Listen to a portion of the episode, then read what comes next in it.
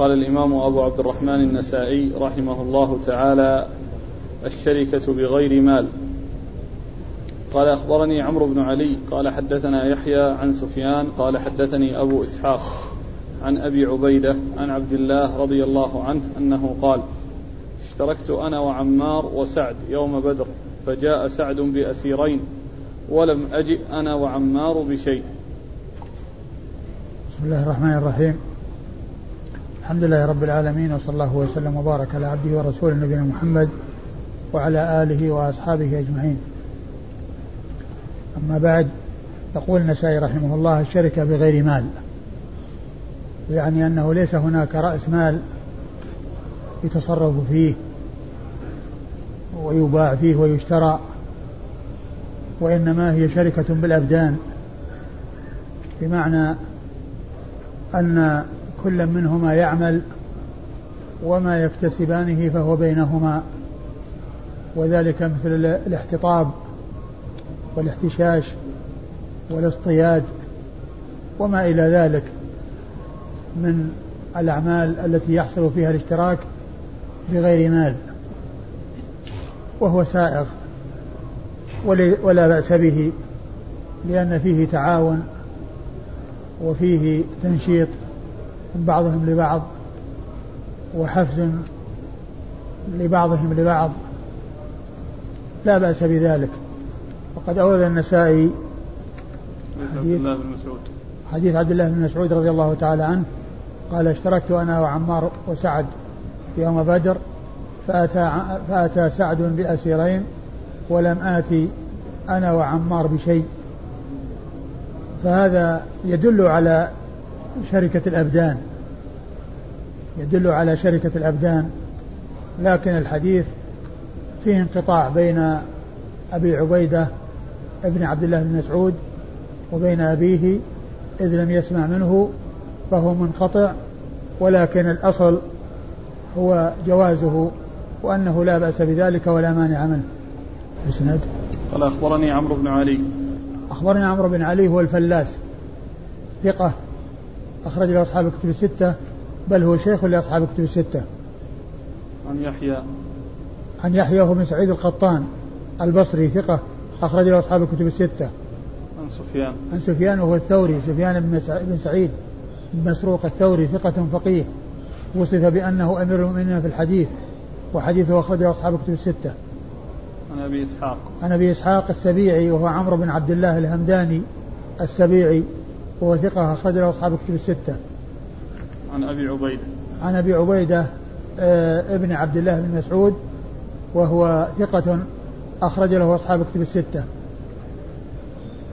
عن أبيه عبد الله بن مسعود رضي الله تعالى عنه وهو صاحب رسول الله صلى الله عليه وسلم وأحد فقهاء الصحابة وحديثه أخرجه أصحاب الكتب الستة. قال أخبرنا نوح بن حبيب قال أنبأنا عبد الرزاق قال أنبأنا معمر عن الزهري عن سالم عن أبيه رضي الله عنه أن النبي صلى الله عليه وآله وسلم قال من أعتق شركا له في عبد أتم ما بقي في ماله إن كان له مال يبلغ ثمن العبد. ثم ورد النسائي حديث عبد الله بن عمر رضي الله عنه رضي الله عنهما ولا علاقة له بالترجمة لأن فيه لأنه ليس فيه شركة بغير مال وإنما هي شركة بمال. شركة في الرقيق فهو من الترجمة التي تليها أو هو أليق بالترجمة التي تليها لأن حديث ابن عمر آه، أورده بالترجمة التي تليها وهي وهي الشركة في الرقيق. وهذا مثله لأنه حديث واحد وموضوعه واحد. فالذي يبدو أن الترجمة أخرت عن آه، عن عن عن تقديم. وكان محلها ينبغي أن يكون قبل هذا الحديث حتى يكون الحديثان وهما موضوعهما واحد يتعلقان بموضوع واحد. ولو كان الحديث يصلح أن يكون الشركة بغير مال لا أمكن أن يكون داخلا تحت هذه الترجمة. لكنه لا علاقة له بالترجمة لأن هذا في شركة بمال وهي وهو الرقيق والرقيق مال والترجمة هي شركة بغير مال هي شركة بالأبدان. فلا علاقة له بالترجمة. وعلى هذا فالذي يبدو أن الترجمة تأخرت عن تقديم يعني محلها قبل هذا الحديث. أو آه، حديث ابن عمر رضي الله عنه من أعتق شركا له في عبد أتم ما بقي من ماله إن كان, إن كان له مال يبلغ ثمن العبد. إن كان له مال يبلغ ثمن العبد. يعني أن من أن أن أن العبد إذا كان بشريكين وأعتق واحد منهما واحد منهما أعتق نصيبه. فينظر إن كان له مال أي هذا الذي أعتق نصيبه يعني يكمل أو يأتي يكمل بقية حصة شريكه ويدفع الثمن لشريكه فإنه يفعل ذلك. وهذا هو معنى الحديث. من أعتق شركا له في عبد أتم ما بقي من ماله إن كان له مال. يعني عليه أن يكمل العتق وأن يتم عتقه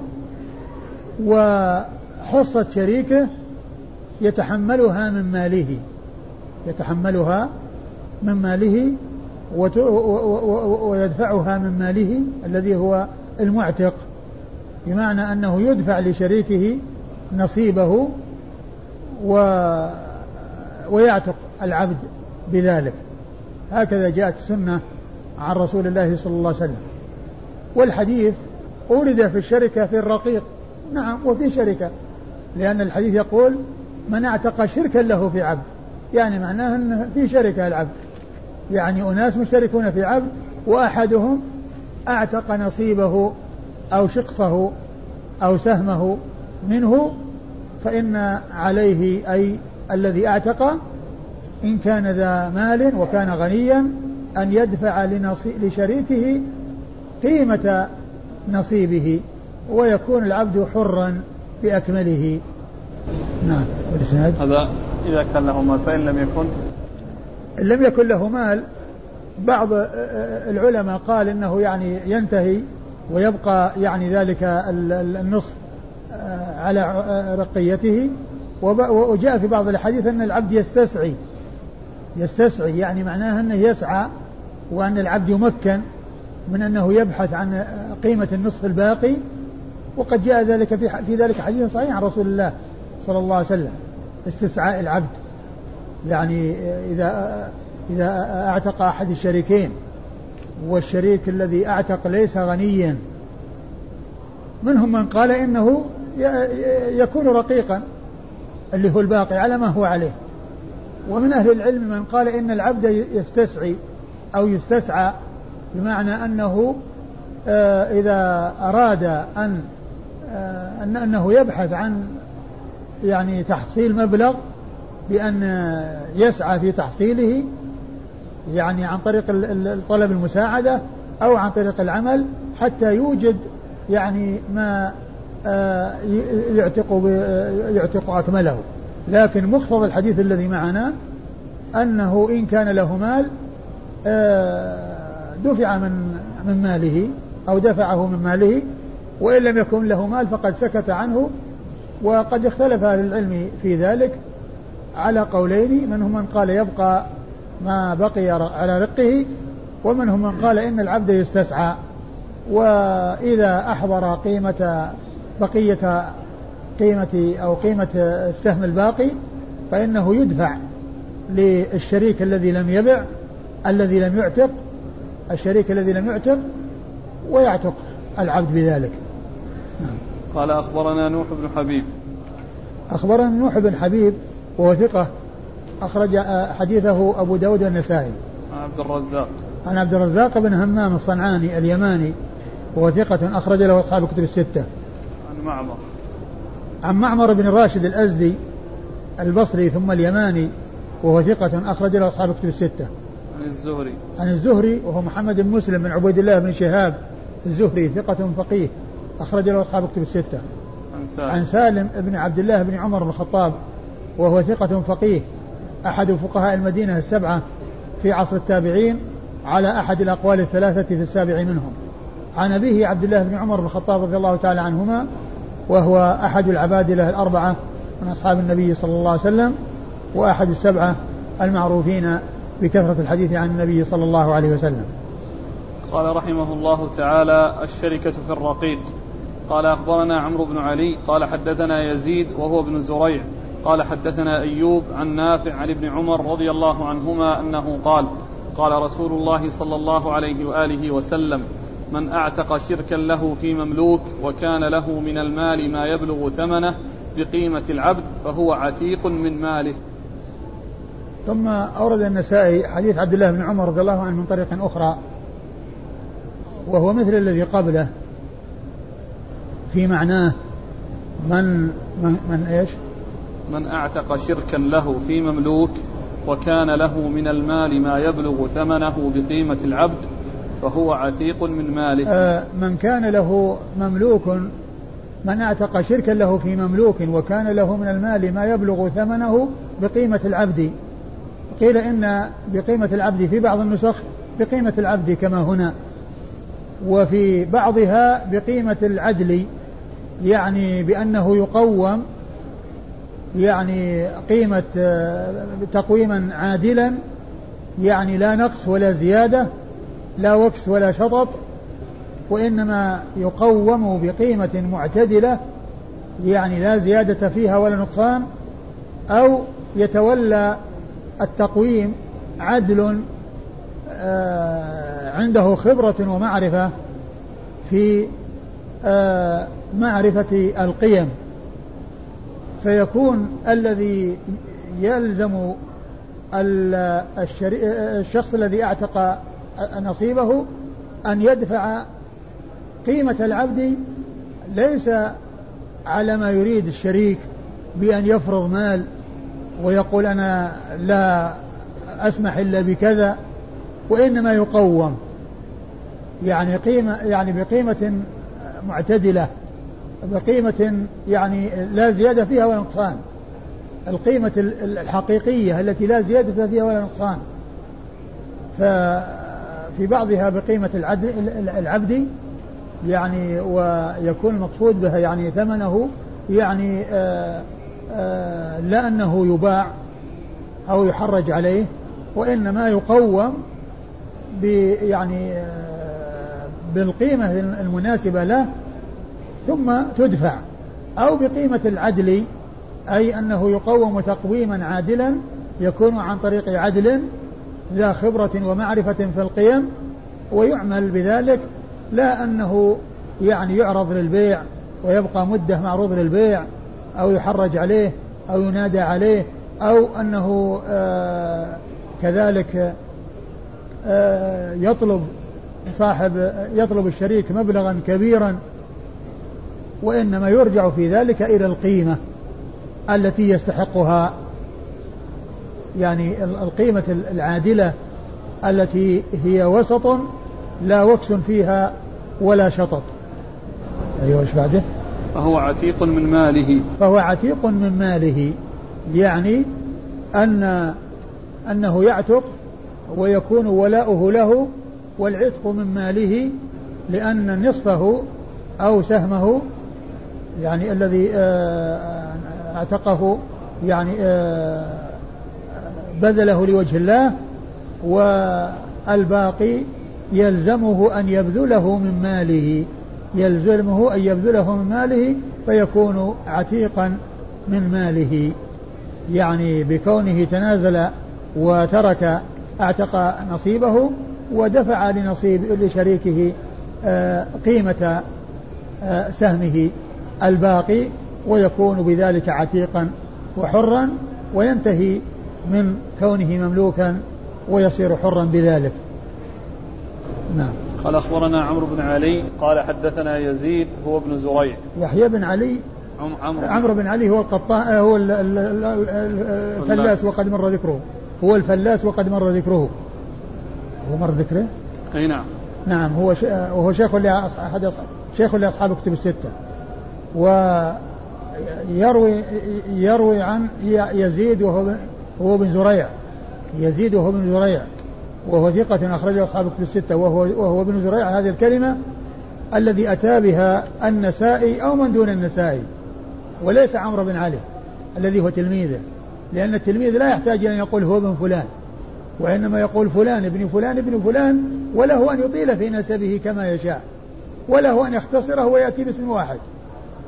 لكن من جاء بعده وأراد أن يوضح هذا الشخص الذي هو مهمل لأن يزيد عدة أشخاص فيأتي من دون التلميذ ويبين يأتي بالزيادة التي تبينه وتعينه عن غيره فيأتي بكلمة هو ابن فلان حتى يعرف أنها ليست من التلميذ وإنما هي من من دون التلميذ ومثلها كلمة يعني هو ابن فلان أو يعني فلانا هو ابن فلان أو يعني فلانا.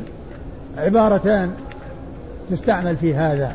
هو ابن فلان أو يعني فلانا وهي زيادة من غير التلميذ لبيان تعيين ذلك الشيخ الذي أهمل ولم ينسب. وكما ذكرت هو ثقة أخرج له أصحاب كتب الستة. عن أيوب. عن أيوب بن أبي تميمة السختياني وهو ثقة أخرج له أصحاب كتب الستة. عن نافع عن نافع مولى بن عمر وهو ثقة أخرج له أصحاب كتب الستة.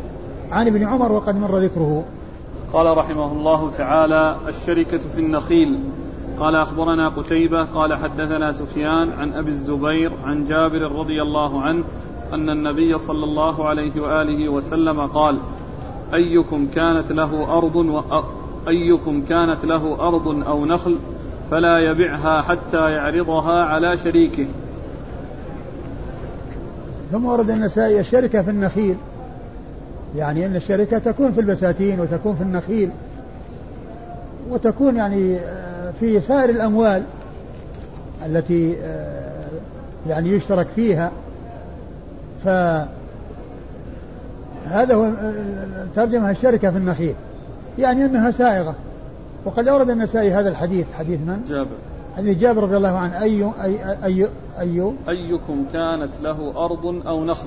أيكم كانت له أرض أو نخل فلا يبيعها حتى يعرض على شريكه. لأن قوله يعني كانت له يعني بالاشتراك مع غيره. لأنه قال فلا يعرضها على شريكه فلا يبيعها حتى يعرضها على شريكه. يعني معناه أن في شركة وأن الاشتراك في النخيل ورد يعني ما يدل عليه. شركة في النخيل ورد ما يدل عليه لأنه قال أيكم كانت له آه، شركة أيكم كانت له أرض أو, أرض أو نخل. فمقصود الترجمة أو نخل. أتى بالترجمة من أجل كلمة أو نخل. فلا يبع حتى يؤذن شريكه. يعني يخبر شريكه. يعني لأن من حسن المعاملة ومن الآداب ومن الأخلاق الكريمة أن أحد الشريكين إذا أراد أن يبيع لا يخفي على شريكه وإنما يخبر شريكه بذلك لأن هذا من الأدب ومن المعاملة الطيبة ومن الأخلاق الكريمة التي تكون بين الشركاء. نعم. قال أخبرنا قتيبة. قتيبة ابن سعيد ابن جميل ابن طريف البغلاني ثقة أخرج له أصحاب الكتب الستة. عن سفيان. عن سفيان هو بن عيينة المكي ثقة أخرج له أصحاب الكتب الستة. عن أبي الزبير. عن أبي الزبير محمد بن مسلم بن تدرس المكي وهو صدوق يدلس. أخرج حديث أصحاب الكتب الستة. عن جابر. عن جابر بن عبد الله الأنصاري رضي الله تعالى عنهما وهو أحد السبعة المعروفين بكثرة الحديث عن النبي صلى الله عليه وسلم. وهذا الحديث من رباعيات النسائي التي هي أعلى ما يكون عند النسائي وهو أربعة أشخاص يكونون بين النسائي وبين رسول الله صلى الله عليه وسلم. نعم.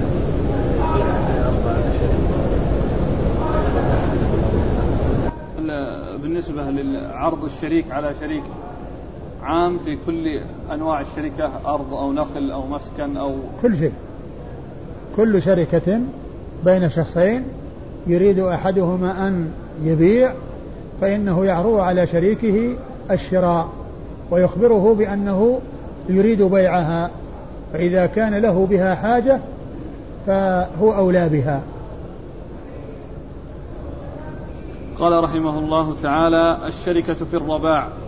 في الرباع. في الرباع. قال أخبرنا محمد بن العلاء. قال أنبأنا ابن إدريس عن ابن جريج عن أبي الزبير عن جابر رضي الله عنه أنه قال قضى رسول الله صلى الله عليه وآله وسلم بالشفعة في كل شركة لم تقسم ربعة وحائط لا يحل له أن يبيعه حتى يؤذن شريكه فإن شاء أخذ وإن شاء ترك وإن باع ولم يؤذن فهو أحق به. ثم ورد النسائي هذا الحديث هذه الترجمة هي الشركة في الرباع والرباع هي الدور والمساكن هذا هو المقصود بالرباع. يعني جمع ربعة وهي الدار أو المسكن. أورد النسائي حديث جابر. نعم. حديث جابر رضي الله عنه قضى رسول الله صلى الله عليه وسلم بالشفعة في كل شيء في كل ما لم يقسم. قضى. قضى رسول الله صلى الله عليه وسلم بالشفعة في كل شركة لم تقسم. قضى رسول الله صلى الله عليه وسلم بالشفعة في كل شركة لم تقسم. يعني أن الشريكين اللذين لم يقتسما الشركة التي بينهما ونصيب كل منهما مشاع ولم تقسم شركة بحيث يعرف كل إنسان نصيبه فإن للشريك الذي الذي باع شريكه أن ينتزع حصة شريكه بالقيمة التي خرجت على المشتري. وذلك دفعا للضرر دفعا للمخالطة.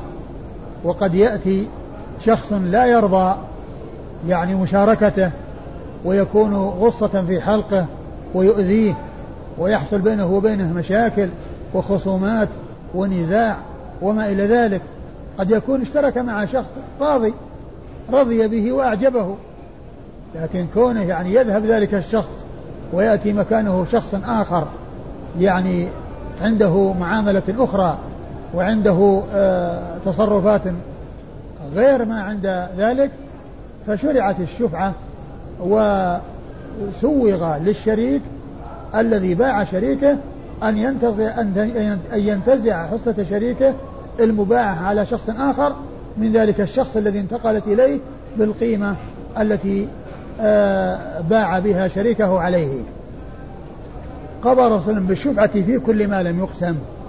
يعني في الشيء الذي الاشتراك فيه قائم. أما إذا وجدت القسمة وكل عرف نصيبه وصرفت ووضعت الحدود وصرفت الطرق كما جاء في الحديث فعند ذلك لا شفعة. عند ذلك لا شفعة لأن الشركة غير موجودة راحت الشركة أما ما دام الشركة موجودة ونصيب كل واحد منهم مشاع وكل واحد يعني لا يتصرف إلا بالرجوع للثاني لأن الشركة قائمة فإن إذا باع أحدهما للثاني أن أن يشفع. أما إذا صرفت الحدود وضعت الحدود وقسمت الأرض أو قسمت ال ال يعني الشيء الذي يقبل القسمة وكل أخذ نصيبه منه وعرف نصيبه فعند ذلك لا شفعة. قضى رسول الله بالشفعة في كل ما لم يقسم آه، ربعة أو حائط ومحل الشاهد ربعة. لهدار أو مسكن. نعم. لا يحل له أن يبيعه حتى يؤذن شريكه. لا يحل له أن يبيعه حتى يؤذن شريكه. يعني أنه ينبغي له أن يؤذن شريكه وأن يخبره. وهذا من الأدب ومن الأخلاق الكريمة. أيوه. فإن باع. فإن شاء أخذ وإن شاء ترك. نعم. فإن شاء أخذ وإن شاء ترك. يعني إذا عرض عليه فإن شاء اشترى وإن شاء لم يشتري. وإن باع ولم يؤذنه فهو أحق به. فإن باع ولم يؤذنه فهو أحق به يعني عن طريق الشفعة يعني فإن باع ولم يؤذنه فشريكه الذي لم يؤذن ولم يخبر أحق بالشفعة. نعم. يحصل البيع إيش؟ يحصل البيع لم يؤذن له شريكين لم يؤذن الأول للثاني وباع بدون اذن شريك يحصل البيع. يشفع. يشفع الذي لم يبع يعني هو يؤذن مش يأذن. يؤذن يعني يستأذن يقول ترى يعني يخبره. ما هو لازم إنه يأذن له بالبيع؟ لأنه يمكن يبيع. يعني أذن أو لم يأذن. إذا يعني لو قال أنا ما ما وافق أنك ما تبيع لا ما يلزمه. وإنما الكلام بالإيذان والإخبار والإشعار بأنه يرغب البيع. فإن كان يريد أن يشتري فهو أحق وأولى. لكن إن باع ولم يؤذن شريكه فإن هذا الذي لم يبع له حق انتزاع. ذلك النصيب الذي ذهب من شريكه ينتزعه من ذلك المشتري بقيمته التي خرجت أو التي باع باع شريكه عليه فيها. وهي شرعت لدفع الضرر. دفع الضرر يعني بين الشركاء لأن الشركاء يتفاوتون ويختلفون. قد يكون الشريك الأول يعني شخص مرغوب فيه وشخص يعني معاملته طيبة ولا فيه مشاكل والشخص الثاني يكون يعني متعب. فالشفعة تخلص من هذا التعب. نعم. قال أخبرنا محمد بن العلاء. أخبرنا محمد بن العلاء أبو كريب. محمد بن العلاء بن كريب أبو كريب وهو ثقة أخرج له أصحاب كتب الستة. عن ابن إدريس. عن ابن عن ابن إدريس وعبد الله بن إدريس الأودي وهو ثقة أخرج له أصحاب كتب الستة. عن ابن جريج. عن ابن جريج عبد الملك بن عبد العزيز بن جريج المكي ثقة فقيه يرسل ويدلس وحديثه أخرجه أصحاب كتب الستة. عن أبي الزبير عن جابر. عن أبي الزبير عن جابر وقد مر ذكرهما. قال رحمه الله تعالى ذكر الشفعة وأحكامها. قال أخبرنا علي بن حجر قال حدثنا سفيان عن إبراهيم بن ميسرة عن عمرو بن الشريد عن أبي رافع رضي الله عنه أنه قال قال رسول الله صلى الله عليه وآله وسلم الجار أحق بسقبه ثم ورد النسائي الشفعة وأحكامها ذكر الشفعة وأحكامها وأحكامها. آه، الشفعة كما عرفنا يعني هي انتزاع أو استحقاق أحد الشريكين انتزاع حصة شريكه المباعة على شخص آخر من ذلك الذي بيعت عليه بالقيمة التي بيعت بها على ذلك المشتري. وكما عرفنا هي لدفع الضرر. شرعت لدفع الضرر الذي يكون بين الشركاء. أورد النسائي وقد مر في الأحاديث التي مرت يعني ما يدل على الشفعة لأن الحديث الذي قبل هذا قضى رسول الله بالشفعة بكل ما لم يقسم هو في ثبوت الشفعة وبيان أحكام الشفعة وأنها تكون في الشيء المشترك الذي لم يتميز نصيب هذا من هذا. أورد النسائي حديث أبي رافع مولى رسول الله صلى الله عليه وسلم أنه قال الجار أحق بسقبه الجار أحق بسقبه أو بسقبه. وبعض العلماء أخذ من هذا الشفعة للجار. الشفعة للجار. وبعضهم قال إنه لا يدل على الشفعة للجار وإنما يدل على يعني أنه أحق بقربه وجواره وإحسانه وكونه يعني يعرض عليه. يعني إذا أراد أن أن يبيع أو أي يتصرف أو أي تصرف تصرفه يعني يعني يتعلق ب الحاجة إلى إيذانه. أما كونه يكون له حق الشفعة وينتزع المبيع ممن بيع عليه فليس ذلك. لأن الرسول صلى الله عليه وسلم قال فإذا وقعت الحدود وصرفت الطرق فلا شفعة. والجار حدوده بينة والطرق مصروفة. نعم لو كان هناك اشتراك في طريق بأن يكون مثلا داران وطريقهما واحد يعني سد مثلا ولا يوصل إلى هذا ولا إلى هذا إلا هذا الطريق المشترك. هذا يمكن أن يشفع من أجل هذا الاشتراك في الطريق. من أجل هذا الاشتراك في الطريق. أما أن يكون الباب منفرد والطريق منفرد وكل واحد مستقل آه، بنصيبه لا علاقة له بالآخر فإنها لا تثبت الشفعة بذلك. لا تثبت الشفعة بذلك. لكن الذي يدل عليه الحديث هو يعني أن الجار يعني يحسن إلى جاره وتكون صلته به قوية وأنه يخبره يعني إذا أراد أن يبيع أو أراد أن يتصرف. أي تصرف في داره يحتاج إلى إشعاره فإنه يخبر جاره بذلك. ليس لأن له حق الشفعة بل من أجل حق الجوار ومن أجل حق القرب والصلة التي تكون بين الجار والجار. والرسول صلى الله عليه وسلم جاء عنه حديث كثيرة توصي بالجار. بل جاء في الحديث المتفق على صحته ما زال جبريل يوصيني بالجار حتى ظننت أنه سيورثه. ما يعني ما زال جبريل يوصيني بالجار حتى ظننت أنه يعني معناه أنه سينزل فيه أنه يكون من جملة الوراث الذين يرثون يرثونه إذا مات. لشدة الصلة ولشدة الحث على الإحسان إلى الجار. فالحديث لا يدل على الشفعة للجار.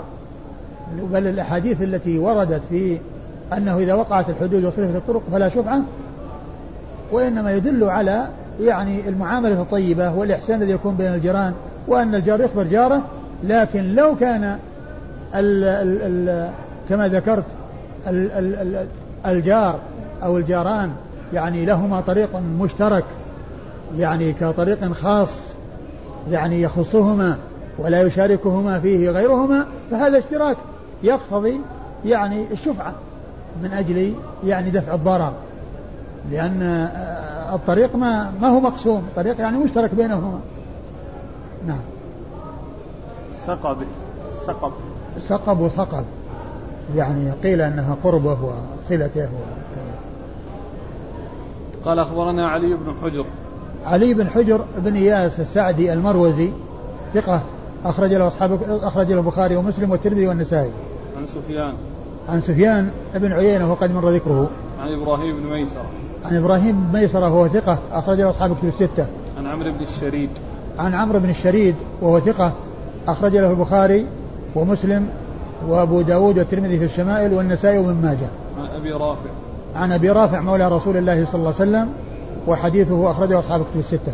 قال أخبرنا إسحاق بن إبراهيم قال حدثنا عيسى بن يونس قال حدثنا حسين المعلم عن عمرو بن شعيب عن عمرو بن الشريد عن أبيه رضي الله عنه أن رجلا قال يا رسول الله أرضي ليس لأحد فيها شركة ولا قسمة إلا الجوار فقال رسول الله صلى الله عليه وآله وسلم الجار أحق بسقبه ثم أورد النسائي حديث الشريد بن سويد رضي الله عنه أن رجلا قال النبي صلى الله عليه وسلم إن لي أرضا ليس لي فيها شركة ليس لي فيها شريك ولا ليس لي فيها شركة ولا قسمة.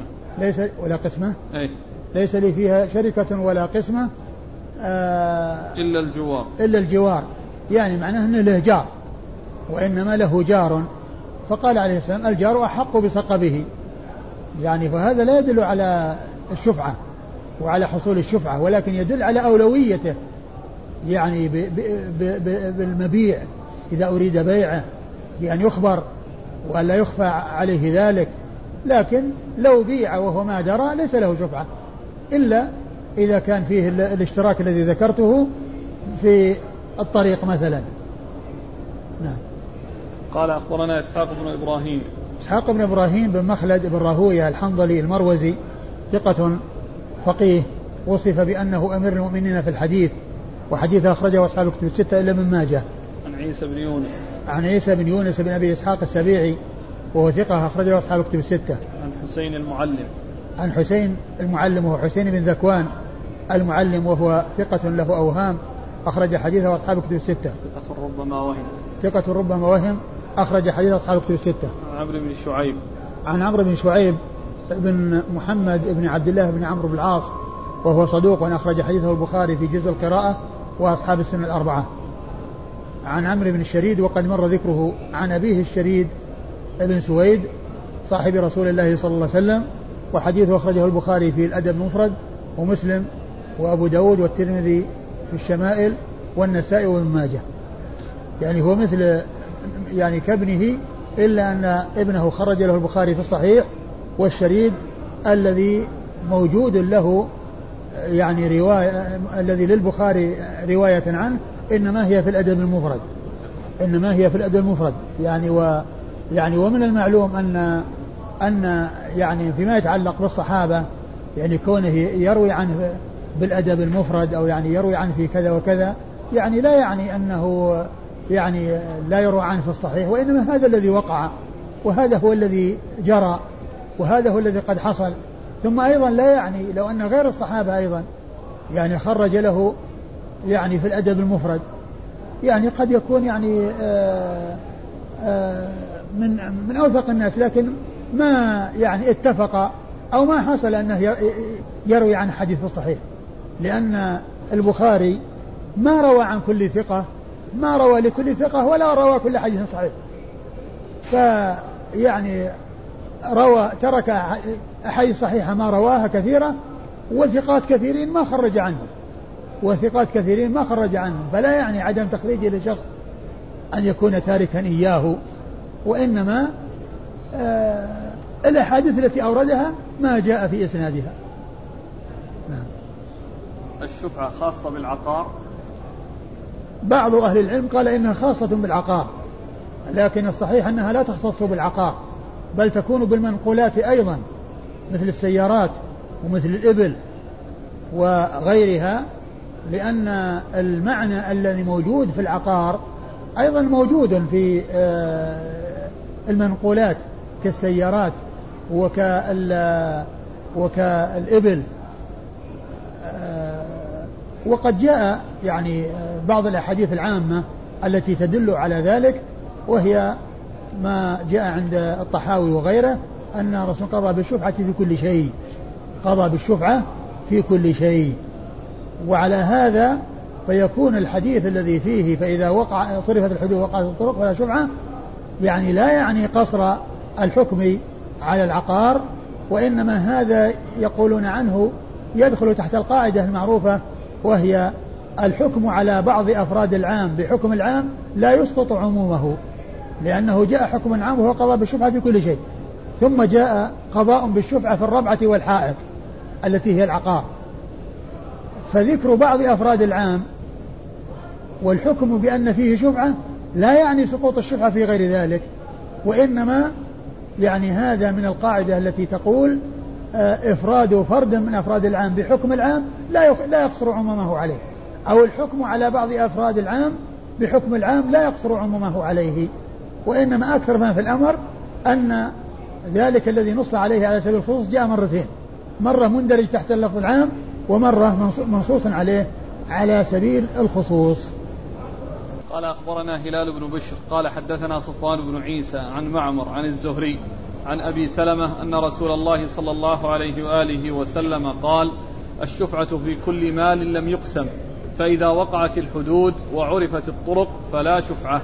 ثم ورد النسائي هذا الأثر عن أبي سلمة بن عبد الرحمن بن عوف الشفعة في كل ما لم يقسم. أثر ها؟ أثر؟ إيه عن أبي سلمة. يقول أن رسول الله صلى الله عليه وسلم. نعم. أبو سلمة نعم لا لا نعم ما هو مو أثر حديث لكنه مرسل. حديث مرسل ليس أثرا ليس من كلام ليس من كلام أبي, أبي, أبي سلمة وإنما هو من مرسل من مرسلات أبي سلمة أرسله إلى الرسول صلى الله عليه وسلم لم يذكر الصحابي لم يذكر الواسطة بينه وبين رسول الله صلى الله عليه وسلم فهو حديث مرسل وليس بأثر لأن الأثر هو ما ينتهي إلى الصحابي أو من دونه وهذا انتهى إلى الرسول صلى الله عليه وسلم ولكن فيه انقطاع. بسبب الإرسال. آه، الشفعة في كل ما لم يقسم. فإذا وقعت الحدود وصرفت الطرق آه، طرق فلا شفعة. وهذا يدل على الشفعة. وقد جاء بعض الأحاديث الصحيحة وبعض الروايات يعني أن الصحابي فيها أبي هريرة. يعني هذا الذي جاء عن أبي سلمة يعني جاء تسميته في بعض الأحاديث أبي هريرة. وجاء أيضا أبو سلمة يرويه عن جابر. يعني ويضيفه إلى رسول الله صلى الله صلى الله عليه وسلم. فالحديث ثابت ولكنه من هذه الطريق مرسلة ولا تؤثر لأن يعني لأن هذه الطريق المرسلة جاء صحيحا من طرق أخرى فهي يعني وجودها يعني لا يؤثر بل يعني في طريق أخرى يعني تضاف إلى الطرق التي ثبت بها الحديث. ولو لم يأتي الحديث لا من هذا الطريق فقط ما اعتبر ولا عول عليه. نعم. قال أخبرنا هلال بن بشر. أخبرنا هلال بن بشر وهو ثقة أخرج له البخاري في جزء القراءة وأبو داود والنسائي. أخرج ثقة أخرج حديث البخاري في في جزء القراءة وأبو داود والنسائي. عن صفوان بن عيسى. عن صفوان بن عيسى وهو ثقة أخرج له البخاري تعليقا ومسلم وأصحاب السنة. أخرج له البخاري تعليقا ومسلم وأصحاب السنة الأربعة. عن معمر عن الزهري عن أبي سلمة. عن معمر عن الزهري وقد مر ذكرهما عن أبي سلمة وهو بن عبد الرحمن بن عوف وهو ثقة فقيه أحد فقهاء المدينة السبعة في عصر التابعين على أحد الأقوال الثلاثة في السابع منهم وقد مر أحدهم وهو سالم بن عبد الله بن عمر وهذا ثاني. نعم. قال أخبرنا محمد بن عبد العزيز بن أبي رزمة قال حدثنا الفضل بن موسى عن حسين وهو ابن واقد عن أبي الزبير عن جابر رضي الله عنه أنه قال قضى رسول الله صلى الله عليه وآله وسلم بالشفعة والجوار. ثم ورد النسائي حديث جابر رضي الله عنه قضى بالشفعة والجوار. قضى بالشفعة والجوار. و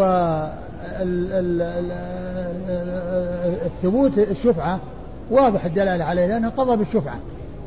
لكن الجوار الجوار هنا ليس بدليل على ثبوتها في الجوار لأنه قضى بالشفعة والجوار. فليس فيه دليل يثبت الشفعة في في الجوار ولا ينفيها. ولكن يعني آه، الجوار ذكره والمقصود به يعني مراعاة يعني حق الجوار والإحسان للجار فهو من جنس قوله آه، الجار أحق بسقبه. الجار أحق بسقبه أو سقبه. نعم. قال أخبرنا محمد بن عبد العزيز بن أبي رزمة. محمد بن عبد العزيز بن أبي رزمة وهو ثقة أخرج حديثه مسلم. البخاري وأصحاب السنن أخرج حديث البخاري وأصحاب السنن عن الفضل بن موسى. عن الفضل بن موسى المروزي وهو ثقة أخرج له أصحاب كتب الستة. عن حسين بن واقد. عن حسين بن واقد المروزي وهو ثقة له أوهام. له أوهام أخرج حديثه. البخاري تعليقا ومسلم البخاري تعليقا ومسلم وأصحاب السنة الأربعة. عن أبي الزبير عن جابر. عن أبي الزبير عن جابر وقد مر ذكرهما. انتهى. نعم. والله تعالى أعلم وصلى الله وسلم وبارك على عبده ورسوله نبينا محمد وعلى آله وأصحابه أجمعين.